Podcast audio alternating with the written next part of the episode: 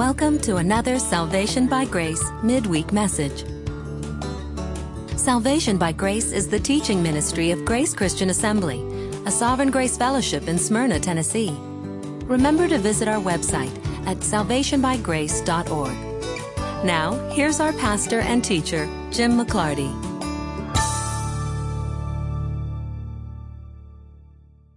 I hope you did all follow Tom's advice and take a deep breath because tonight we're going to read the entire book of Nahum. Fortunately, it's a relatively short book. It's only three chapters, and the chapters themselves are relatively short. The book of Nahum only has one theme. The theme is that Nineveh is going to fall. And in the book, Nahum takes the time to refer to the fall of Thebes and we know when that was. That was around 660, 661 BC. So we know that he's writing after that time. He seems to be writing right around the time of the reformations that the good king Josiah has brought about in Jerusalem. And since we're at the point in 2 Kings where we're talking about Josiah and his reforms, it's a good time to stop again and look at the prophets that were around during that time. This is the time of Jeremiah. This is the time of Habakkuk. This is the time of Zephaniah. And because the book of Nahum is talking about the fall of Nineveh, and that that was actually accomplished in 612 BC, we've kind of got a period from 661 to 612. Nahum fits somewhere in there. Most. my favorite verses. Oh, good. Well, when we get to it, you can jump up and say, that's my favorite. Because it's going to be a little while till we get to it. Well, it's not going to take you long to get to this one. Well, that's good. The third verse, and it says, He has His way in the whirlwind. Yes. It's good that you bring that up because so much of the book of Nahum is fairly poetic language, all designed to drive you to the same conclusion, which is Nineveh's going to fall. But in order to talk about that fact, we really need to get some background again because this gives us yet another clue into not only the way that the Bible works, but the way that a sovereign God works. If you look all the way back at the Abrahamic covenant, when Abraham was given promises from God that he was going to have seed as numerous as the sands of the sea or the stars of the heavens, even though he had no children, and that the offspring were going to come through him and his wife, through Sarah, he asked God, How do I know that these things are going to be true? And God told him the next more than 400 years of his offspring's history and told him that his offspring were going to go into Egypt, into a land where they were not known. They were going to serve there as slaves for 400 years, and then they were going to come out of that place and come back to this very land that God had promised by covenant to Abraham. And that particular land was occupied at the time. But God said something very interesting. He said, The reason I'm sending you into this captivity for 400 years is so that you're going to grow up to be a great nation so you can come back and occupy this land because the iniquity of the Amorites is not yet full. Which is really interesting, really fascinating thinking to me because God has said, You're going to conquer the Amorites. Your offspring are going to come back and drive out the Jebusites and the Hittites and the large people group, the Amorites, are going to be driven out of this land, but not for another 400 years. I'm letting them build up their iniquity against me. And then you're going to punish them in 400 years. Okay, well, then you start thinking about Jonah. Now, talking both about Jonah and talking about God's sovereignty in prayer, we talked about the fact that God told Jonah to go tell Nineveh, I'm going to destroy you. Nineveh is the capital of Assyria. And Nineveh is a major city and a major trading city and a, a huge industrial city. And God sends Jonah there to say, You're going to be destroyed. And so Jonah goes there with the intention of carrying that message. And uh, you know the whole story in the middle. There's the time in the water, there's the time in the fish. And then after all that, he's driven to go to Nineveh and say, God is going to destroy Nineveh. And what does Nineveh do? They repent. And God says, Okay, I'm not going to destroy you right now. Which makes Jonah angry. That's the end of the book of Jonah and the part that you don't teach the kids in Sunday school. Is that Jonah gets upset with God. He went and told everybody, God's going to destroy you. And then God didn't do it. And so I've posed the question a couple of different times what was God's ultimate intention? Was it his intention to destroy Nineveh? Or was it his intention to drive them to this repentance so that he could preserve them? What was his purpose ultimately? Or did God change his mind? I contend that knowing what we know about God's sovereignty and the fact that he does not change, I contend that it was always God's purpose to keep Nineveh going because Nineveh served a purpose in God's economy. Now, Jonah is about 150 years before Nahum. And Jonah said, God is going to destroy you. Well, it turns out that's true, but it was 150 years away. And they repented, and God kept them going. Now, in that century and a half interim, what did God do with Nineveh? Well, he used the Assyrians as the battle axe, for lack of a better word, that he utilized to punish his people Israel. And then God was upset, as we read in Isaiah, God was upset at the haughtiness with which Assyria went and conquered Israel. So God was then against Assyria. So we're talking about a Gentile nation. We're talking about a nation that does not know Yahweh, that is not following after the law of Moses. And now we start to get some idea of why God did not punish and destroy Nineveh during Jonah's time. God had to keep them alive. I don't think that God just got lucky. I don't think that God just said, Oh, my people Israel need to be punished by somebody. Oh, that's lucky. Nineveh's a big conquering nation right now. I'll utilize them.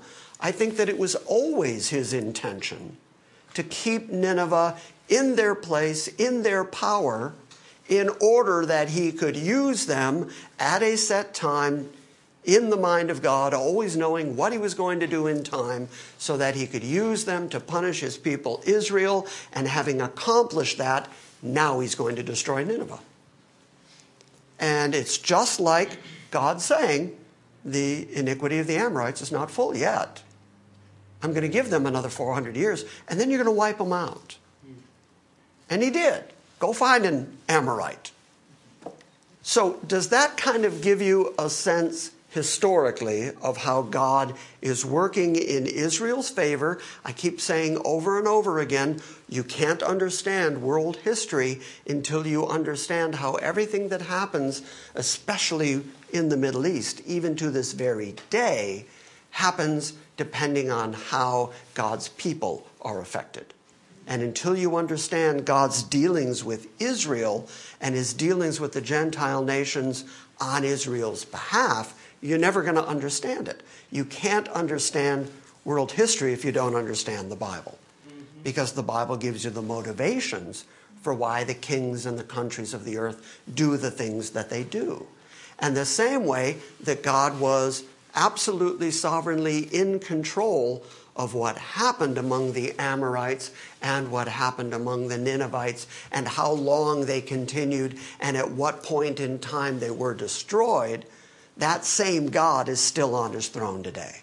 And he's still raising up and taking down nations, and he's still in charge of how the world is operating so that it comes out to the benefit of his people.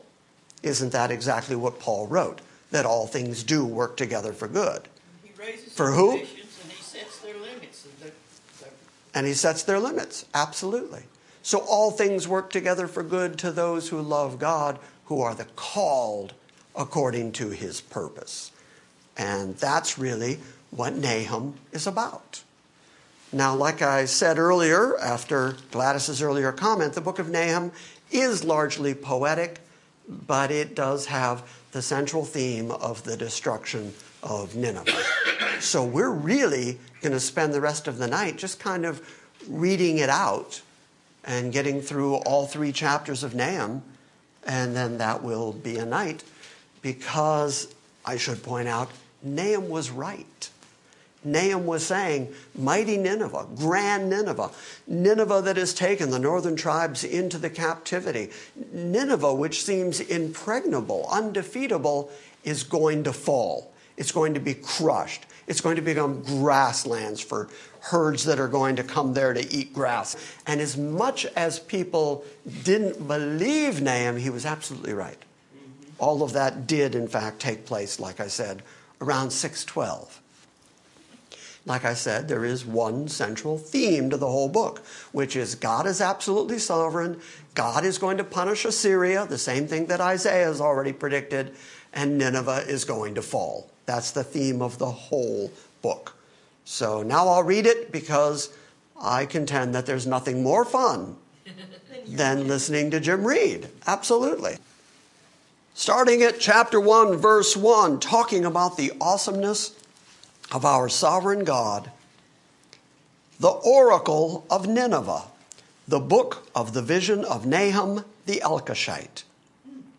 A jealous and avenging God is Yahweh. The Lord is avenging and wrathful. The Lord takes vengeance on his adversaries, and he reserves wrath for his enemies. Okay, now that sounds like this is going to be a heavy book where God is declared to be a vengeful and a jealous God. I heard a good definition just the other day about God's jealousy that I really thought was helpful, so I'll share it with you real quickly here. If I keep sharing things, we won't make it through the book, so I won't keep doing this. But, but I heard, uh, speaking of God saying so frequently that He is a jealous God, He's a jealous God, but He is not an envious God. When we speak of human jealousy, which comes from a corrupted point of view, we're sinful people. When we are jealous, usually our jealousy is driven by envy. But God is jealous for what is His, what belongs to Him, His people. He is jealous to make sure that they are taken care of, that they are protected, and that they end up where He intends for them to end up. But He is never an envious God because everything belongs to Him. So He is never green with envy the way we are, but his jealousy is a pure and a holy jealousy where he contends in favor of those that are his. Isn't that a good distinction? It's a helpful place. A jealous and avenging God is the Lord. The Lord is avenging and wrathful. The Lord takes vengeance on his adversaries and he reserves wrath for his enemies. But, verse 3 the Lord is slow to anger and great in power, and the Lord will by no means leave the guilty unpunished. In the whirlwind and in the storm is his way, and clouds are the dust beneath his feet. So God is so high and so majestic that even all the clouds of the sky are merely dust under his feet. He rebukes the sea and he makes it dry. He dries up all the rivers. Bashan and Carmel wither. The blossoms of Lebanon wither. Mountains quake because of him, and the hills dissolve. Indeed, the earth is upheaved by his presence, the world and all the inhabitants in it. Who can stand before his indignation? Who can endure the burning of his anger? His wrath is poured out like fire, and the rocks are broken up by him. The Lord is good. He is a stronghold in the day of trouble, and he knows those who take refuge in him.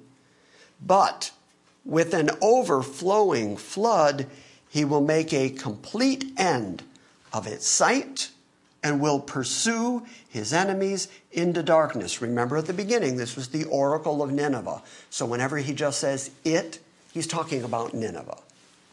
When he says he will make a complete end of its site, that means the place where it stands is going to be completely leveled.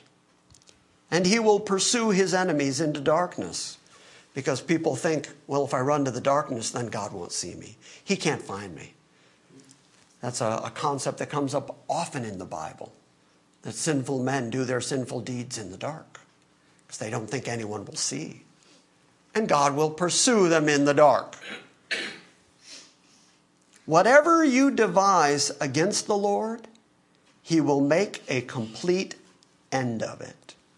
Distress will not rise up twice. Do you get that phrase? Distress from God is going to rise up against Nineveh once. And it's going to be a complete end of their rebellion against him. And it won't have to come up twice. He's going to do it once, and that's the end of it. Like tangled thorns, and like those who are drunken with their drink, they are consumed as stubble completely withered. From you has gone forth one who plotted evil against the Lord, a wicked counselor. So thus says the Lord Though they are at full strength, and likewise many, even so they will be cut off and pass away. Though I have afflicted you, I will afflict you no longer.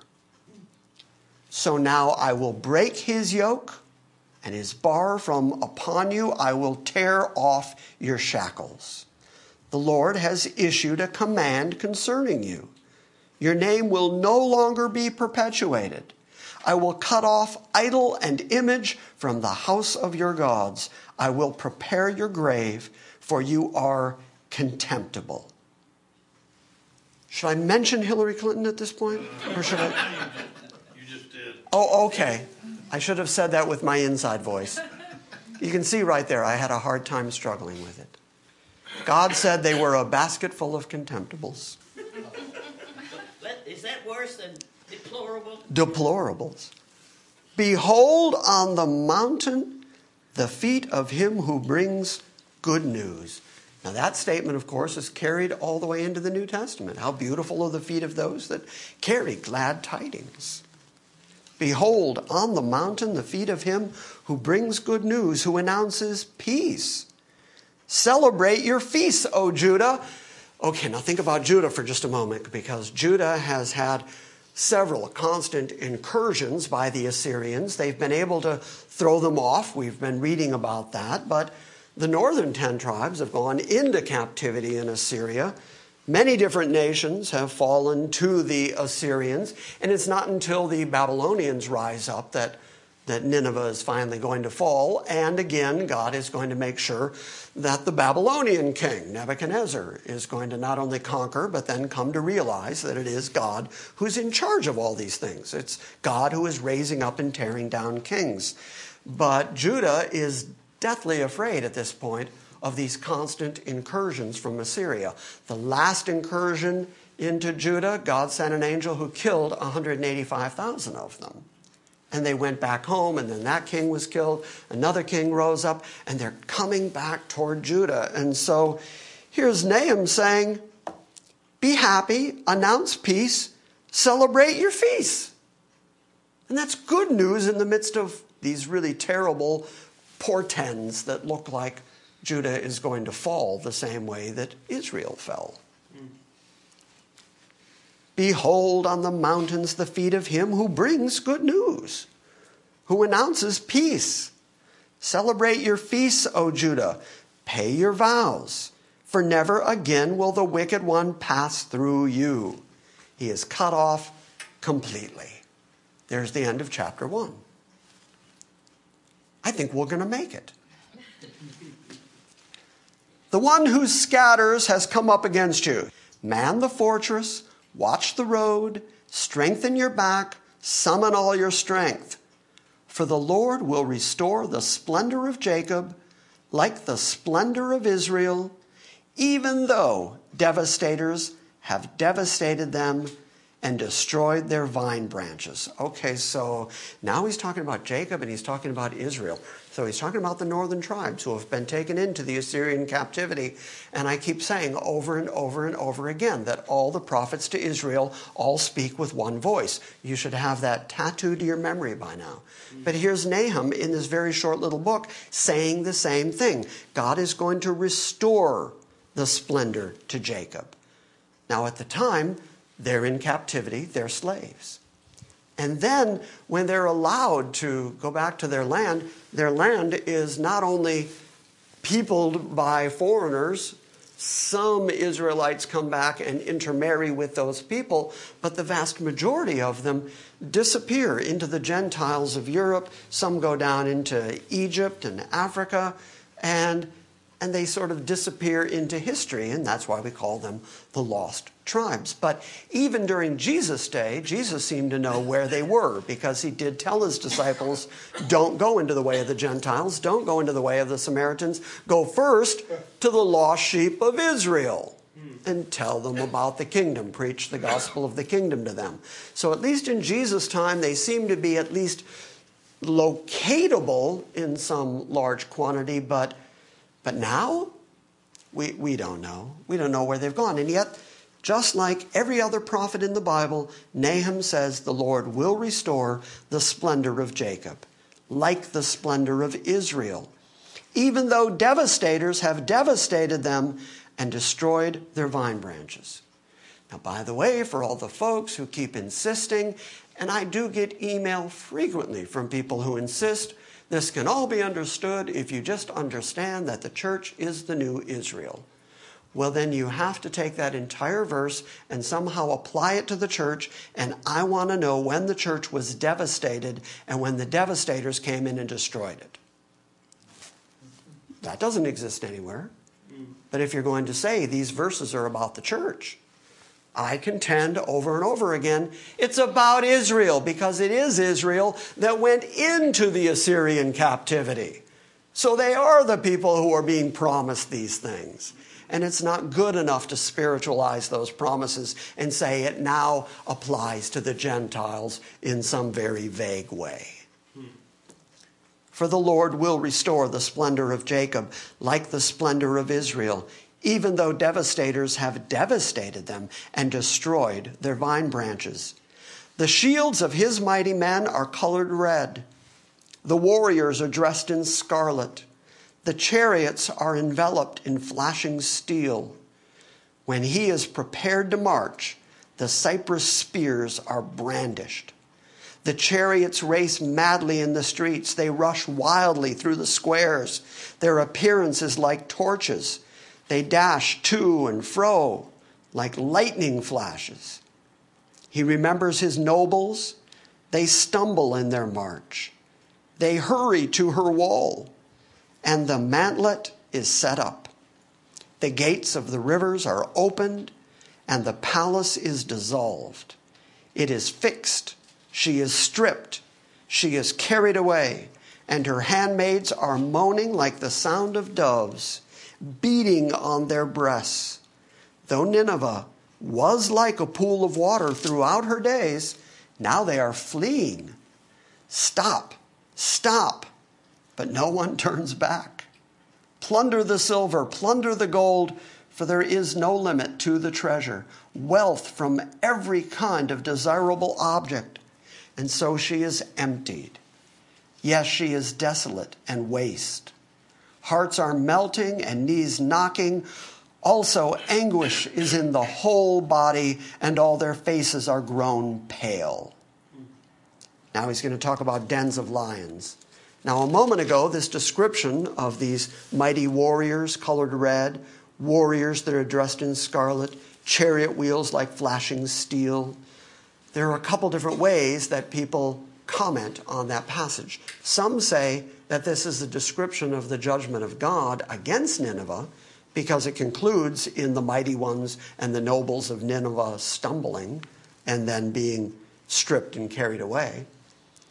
Some people say that that is a description of the warriors of Nineveh in the way that they would destroy and ransack other cities. But because it ends with Nineveh being destroyed, I think Nahum's intention here was to say that when God's armies attack Nineveh, that it's going to be devastating. So then he turns to the young lions, and you're going to find out by the time we get to verse 13 that he's really talking about the young men, the strong young men who were able to go to war. And the men of Nineveh were renowned for being strong young warrior men. And he says, Where is the den of lions and the feeding place of the young lions? Where the lion, the lioness, and the lion's cub prowled with nothing to disturb them.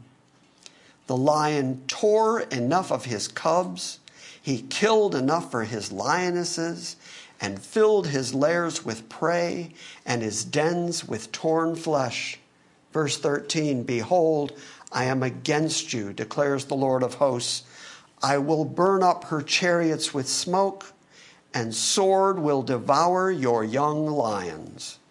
I will cut off their prey from their land, and no longer will the voice of your messengers be heard.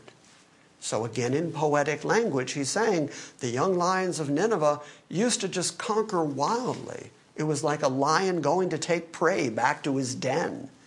They would conquer and then take people groups like they did Israel back to the land of Nineveh and enslave them. But the declaration from God is I'm against you, and I'm going to destroy your lions. And that takes us to chapter 3. We're just racing through this book. Now he's going to refer to Nineveh as the bloody city. Now it starts to get really serious and really direct. Woe to the bloody city, completely full of lies and pillage her prey never departs. The noise of the whip, the noise of the rattling of the wheel, galloping horses and bounding chariots, horsemen charging, swords flashing, spears gleaming, many slain, a mass of corpses, and countless dead bodies. They stumble over the dead bodies all because of the many harlotries of the harlot. Most commentators agree that the beginning of chapter 3 is about the fact that there is going to be warfare in the city of Nineveh. It is going to be a bloody city when they are conquered by Babylon. And this is an accurate description of what's going to happen massive bloodshed and death until they're stumbling over all the dead bodies. All because of the many harlotries of the harlot the charming one, the mistress of sorceries, who sells nations by her harlotries and sells families by her sorceries. Behold, I am against you, declares the Lord of hosts. And I will lift up your skirts over your face and show to the nations your nakedness, and to the kingdoms your disgrace. I will throw filth on you and make you vile and set you up as a spectacle. And it will come about that all who see you will shrink from you and say, Nineveh is devastated. Who will grieve for her? Where will I seek comforters for you? In other words, all the nations that they've been conquering around about have grown to hate Nineveh. So when Nineveh falls, where are you going to find somebody to grieve over that? The people are going to be happy that finally Nineveh is done with. No one's going to comfort them. Are you better than No Amon? That's the city of Thebes that I spoke of earlier. Thebes was a major metropolitan city there in Egypt, down by the Nile River. And because it's by the Nile River and then a sliver of land and then the sea is next to it. That was one of the ways that they defended themselves. And yet, Assyria had conquered them. And so the question is are you better than No Amon? They fell, so you can fall. Which was situated by the waters of the Nile, with waters surrounding her, whose rampart was the sea, whose wall consisted of the sea. Ethiopia was her might, and Egypt too, without limits. Put and Lubim were among her helpers. Yet she became an exile. She went into captivity. Also, her small children were dashed to pieces. At the head of every street, they cast lots for her honorable men. In other words, the, the men who were once leading the city, the honorable men, they were now enslaved. They were gambling over them just to have a slave. And if this is what happened to that great city, that great Egyptian city, with all the power and authority and protection that they had, if they could fall, so can you. And since you're the one that took them down, I'm going to take you down. They cast lots for her honorable men, and all her great men were bound with fetters. You too will become drunk. You will be hidden. You too will search for a refuge from the enemy. All your fortifications are fig trees with ripe fruit. When shaken, they fall into the eater's mouth. Again, poetic language, but all that means is if you go up to a tree that has ripe figs on it, ripe fruit that's ready to fall anyway, all you got to do is shake the tree and the, and the fruit falls. And he says that's what your fortifications are going to be like. The things that you're trusting in, when the warring armies on behalf of Yahweh come, all they're going to do is shake your walls and your fortifications are going to fall. All your fortifications are fig trees with ripe fruit. When shaken, they fall into the eater's mouth. Behold, your people are women in your midst. We've kind of lost with women's equality. What an insult that was. Because the men went and fought. The men led the city. The men were the government. The men made all the decisions. They wouldn't even allow a woman usually to testify in a court of law. The women were, in fact, treated more or less like second-hand citizens. And here he's saying, all your warriors, all your mighty men, they're just women. And so this is an insult saying that they're not going to be able to defend themselves. Behold, your peoples are women in your midst. The gates of your land are opened wide to your enemies. Have you seen a movie? You probably have seen some movie, any movie, where you see fortified cities and then you see them either bring up the drawbridge or close the gates and then put giant beams across the gate. If you can hold the gate, you can usually keep the enemy outside. But if if somebody comes along with a battering ram or anything else, once that gate is opened, it's all over. And so God is saying to Nineveh, that your enemies are going to come flooding through your gates. The gates of your land are opened wide to your enemies. Fire consumes your gate bars. Those are the bars that they put in place to keep the gate closed. Draw for yourself water for the siege. Strengthen your fortifications. Go into the clay and tread the mortar. Take hold of the brick mold. Their fire will consume you. The sword will cut you down. During the warfare, they're going to do all of that. When they see the siege coming, they're going to draw water, they're going to strengthen the fortifications, they're going to build up their walls, they're going to do everything they can to protect themselves, and it's not going to work. God says the fire will consume you, the sword will cut you down. It will consume you as the locust does. Multiply yourself like the creeping locust, multiply yourself like the swarming locust. You have increased your traders more than the stars of heaven. The creeping locust strips and flies away. So that's what you're like up till now. You're like creeping locusts. You descend like a horde of locusts on a city, and you strip it down the same way that locusts come and strip a field. And that's the way that you've always been. And yet, despite the fact that this is your history, like, like destructive bugs, your guardsmen are like swarming locusts. Your marshals are like hordes of grasshoppers, settling in the stone walls on a cold day.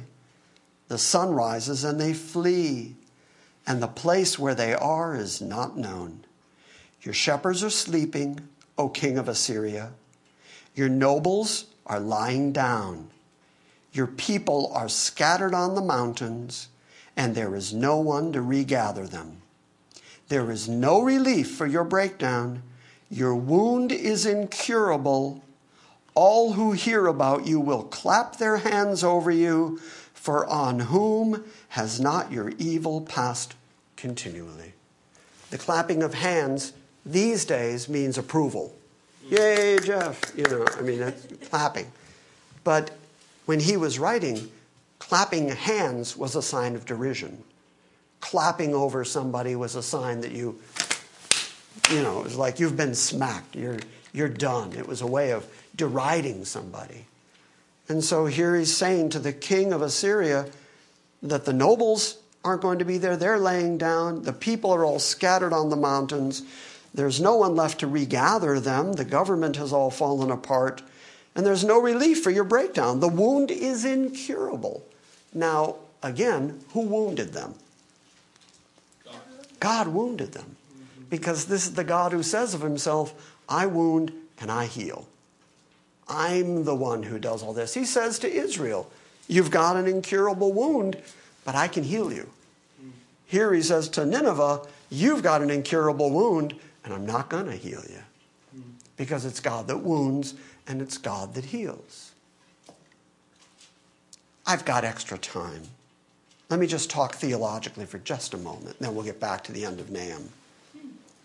But there are a great many people in the Pentecostal area, and really beyond that, who have misunderstood the language of what Jesus did on the cross according to Isaiah.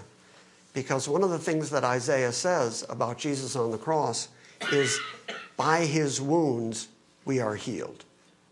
And Isaiah, being a prophet to Israel, is speaking of Israel when he says, by his wounds we are healed. That's a prophetic message of the healing of Israel because of Jesus' death.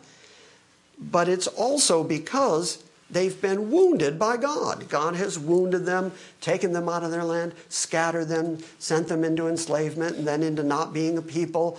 All of that God did as a wound to them, and they've been healed of that wound through Christ's sacrifice and God's promises going all the way back to Abraham.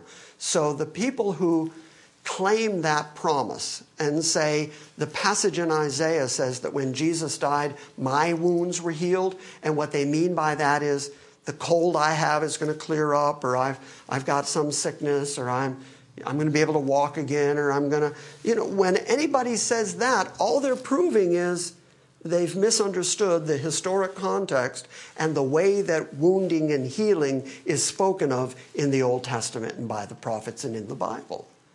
It's a national wound of Israel that is nationally healed by Jesus' sacrifice. And by that, by his wound, then we are healed. Does that make sense now? Yes, sir. And so here is another example of the way that God uses this word of wound. He's saying to the king of Assyria, Your wound is incurable. But he's not saying you actually have a physical wound. He's saying your nation, your great Nineveh, has been destroyed and the people have been scattered and the nobles are dead and, and there's no way to fix it. It's permanent. So your wound won't be healed. You get that?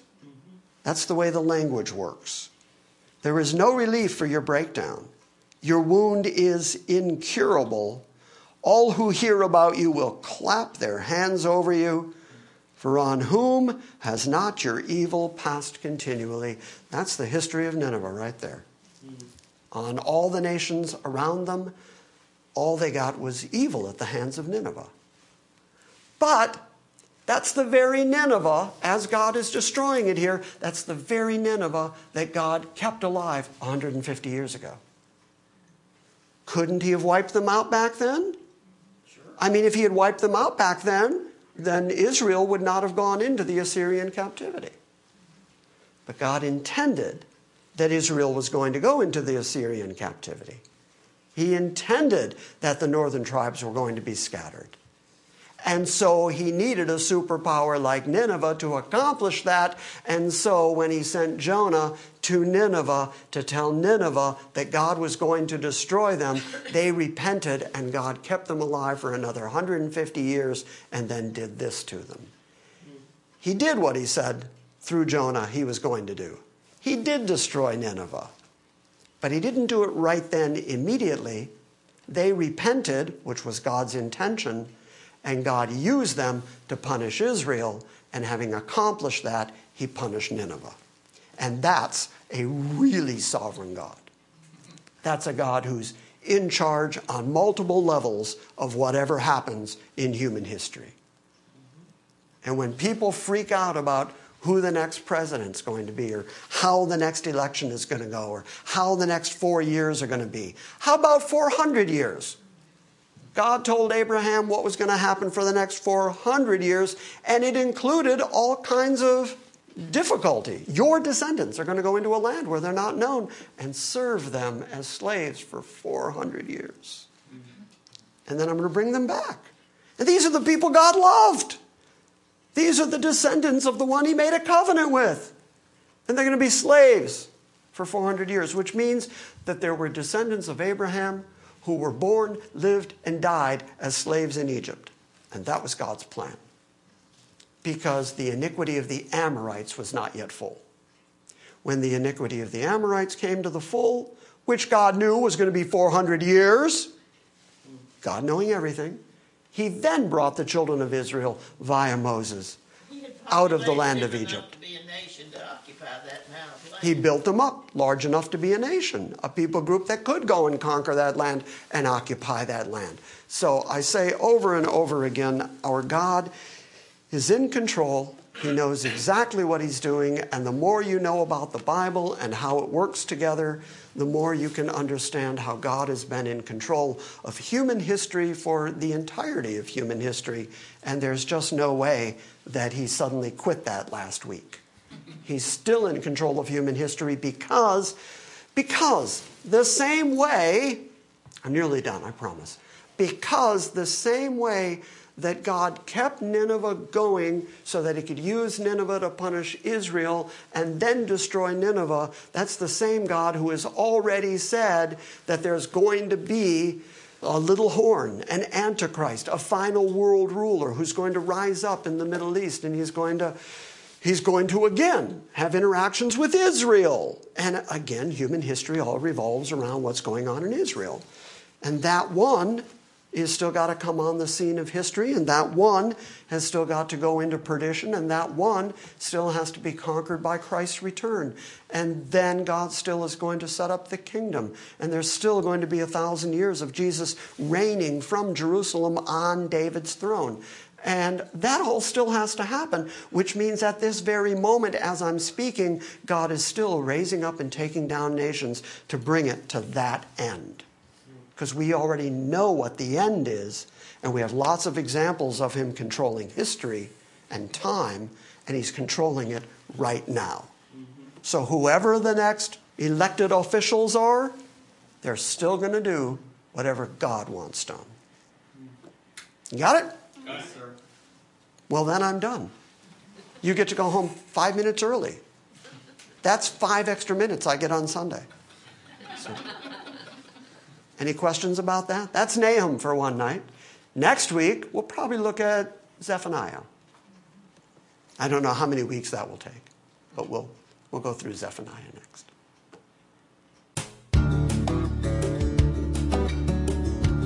Thank you for listening to this week's Salvation by Grace message.